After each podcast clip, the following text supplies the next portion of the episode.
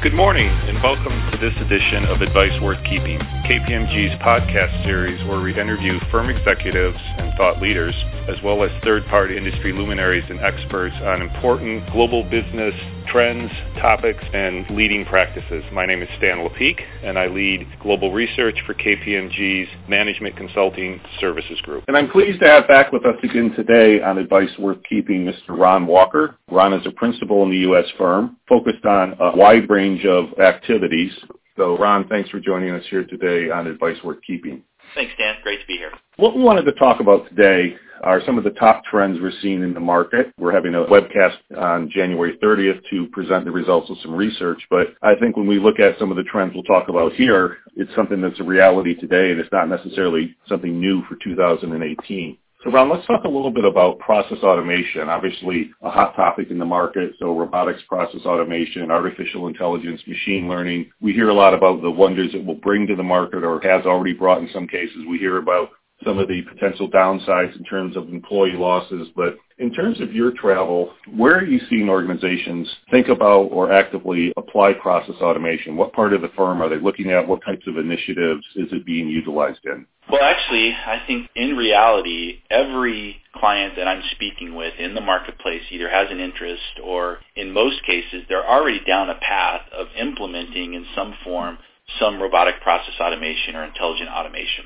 In fact, there's not an area with which we're involved with on our clients that doesn't have aspects of that in the solution. So when we're talking about whether it's a big transformative opportunity or just the process redesign down to the functional level, because it is so pervasive now, simplistic tools, it's relatively efficient, and it's kind of the way of the future, we've got all those engaged. And it's down to easy robotic process automation inside of finance, HR, IT, and customer care are primary areas that we're looking at it. And then in the big transformative areas, we're also seeing automation to be used to help either defer or augment large systems initiatives. So if people are looking to go to the cloud in SAP or Oracle, that's quite drastic and it's what's going to require resources, time, money, but they're looking at using automation to help pull together end-to-end processes and also basically reduce the time or cost to actually improve customer service or employee service. That's what I'm seeing so far in the market. Sounds like it's definitely real today so if an organization is taking a wait and see approach or maybe looking to play follow the leader, they may be a little bit late already, it sounds like then. It's absolutely here today. If I look at industry by industry, certainly financial services were probably the first and most aggressive to go after just because of the simply scale that there's there. Also regulatory requirement allowing that to happen. I'm seeing it across industries as well. So in consumer, they're aggressively going after it and trying to do things on finance and accounting processes, for example, just trying to link different components in the end-to-end processes across business units as well as geographies. And then actually on the consumer side or when we look at call centers, that's probably the biggest opportunity because it's a big spend area for customers that interact with the consumers directly. And there is up to 80% reduction in a lot of those activities overall on what they require, and you can automate that anywhere from using chatbots and upfront to helping your agents pull up information regarding your customers and clients, as well as doing the after call actions. It takes a lot of time and multi-screens to do that. Just pulling all that information together makes sense. So beyond cost savings, though, what are organizations looking to gain from their automation efforts? Or is it just cost savings? We always hear firms are looking for innovation and transformation, but the reality of a lot of what they're looking for is to save money, help the bottom line, drive up the share price. Are there specific things that you see firms are looking for in terms of benefits from process automation beyond cost savings, or is that something that's very different by function, by industry? And are they really getting that yet, or is that maybe a longer-term proposition, those benefits after you take some of the initial cost savings? It's a great observation. So cost savings, of course, is always across as an option. But in many cases, particularly like we're working with a lot of utilities right now, they're looking for capacity creation in the utility environment. For example, when we're looking at what's happening with the electric utilities, the rates and having different rate structures and new technologies that are going in, that's going to exponentially increase the demand upon their workforce. And they've got a workforce that's typically retiring. They're pretty expensive. They're also related with the unions. So they're looking for capacity creation.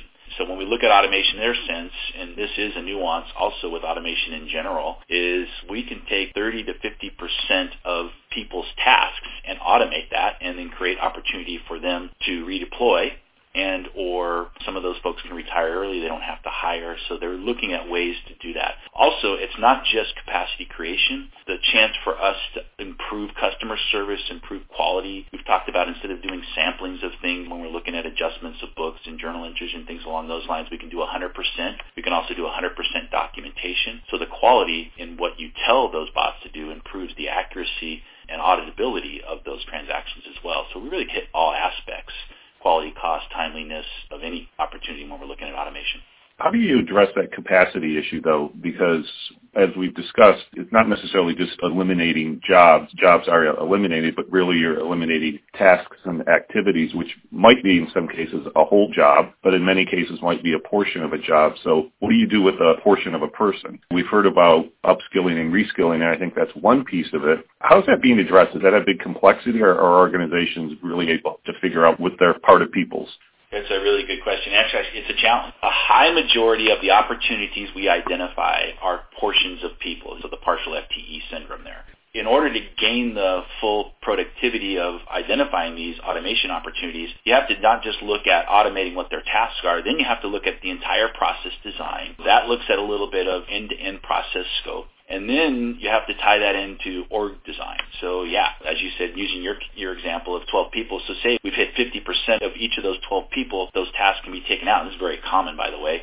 What do we do with all those folks? So now you need to look at some of those folks can be redeployed. Some of them can actually be redesigned and upskilled, but some of them probably can't and need to walk them out. So there's a whole org design and change management effort associated with getting the full benefit out of that 50% identification automation. And it's because that's a complexity, it's usually not one of those immediate opportunities that pop out. It takes some time to actually gain that value in that case. And it's actually one of the things that most of our clients are struggling with Identifying the opportunities is pretty easy. Implementing the solutions, a little bit more difficult, but still relatively easy. But how do I get the full benefit and then truly redesigning a process end to end to gain the full value is where it takes more time. So maybe to wrap up, Ron, let's talk a little bit about how organizations are undertaking this. Are they doing this on their own? I'm saying on their own relative to if they're in the past using a third-party service provider doing outsourcing. Are they pulling the work back in and doing this on their own? Are they working with perhaps other providers to help enable this? And what's this going to do from the standpoint of organizations who have outsourced? And then final point, what's it going to do to those firms that are the outsourcers? Is this a big threat for them or is this a really a big opportunity that they can faster, cheaper, better do some of this automation and then maybe even get more of the work from the client? Most organizations, when they actually are committed to looking at automation as a program have been using some form of help and in some cases minimal to actually outsourcing the entire help. So it's across the board and it really depends on how aggressive and how fast organizations want to get there and their expectations on delivery time frame are. So we help a lot of clients and it can be just light touch help to helping them actually do the programming. Now what we're seeing is because to your comment about service providers, some of the outsourcing service providers have significant automation capabilities because they've been doing that for their clients. They're also helping their clients and other clients help on the automation strategy. So organizations like us are very good at helping with the overall strategy, the org design we talked about, change management aspects of it. It has substantially changed some of the service providers' delivery model, but they're now able to take advantage of it to where they're taking on being the bot factory, you know, the robot factory for some of the clients that are trying to be more aggressive and accelerate their opportunities into the forefront. And they'll use an organization like us to prop them up until they can develop their own skills and hire their own skills. Challenge is the market is just so hot and so many people are trying to get into it is there's not a lot of talent to be able to spread. So we're all trying to basically use our resources where they are most effective and our suggestion to most clients is, is use us for a little while, but really focus on hiring your own skills and then leveraging. You can use an outsourcing service provider or until you reach scale, do your own. Yeah, I think that's a great point. As this is already as pervasive as you've described, it's not something where I think an organization can, for the long term at least, rely on someone else. This really needs to be something that's internalized as part of just good or best business practices. Ron, as usual, great stuff. Thank you very much for your time. We'll have to get you back on advice worth keeping again soon to continue this discussion. And you can find the links to the items we referenced in the show today below the podcast. If you're online, of course, the URL for that is kpmg.com slash US slash podcast. That's the wrap. Thanks for your participation.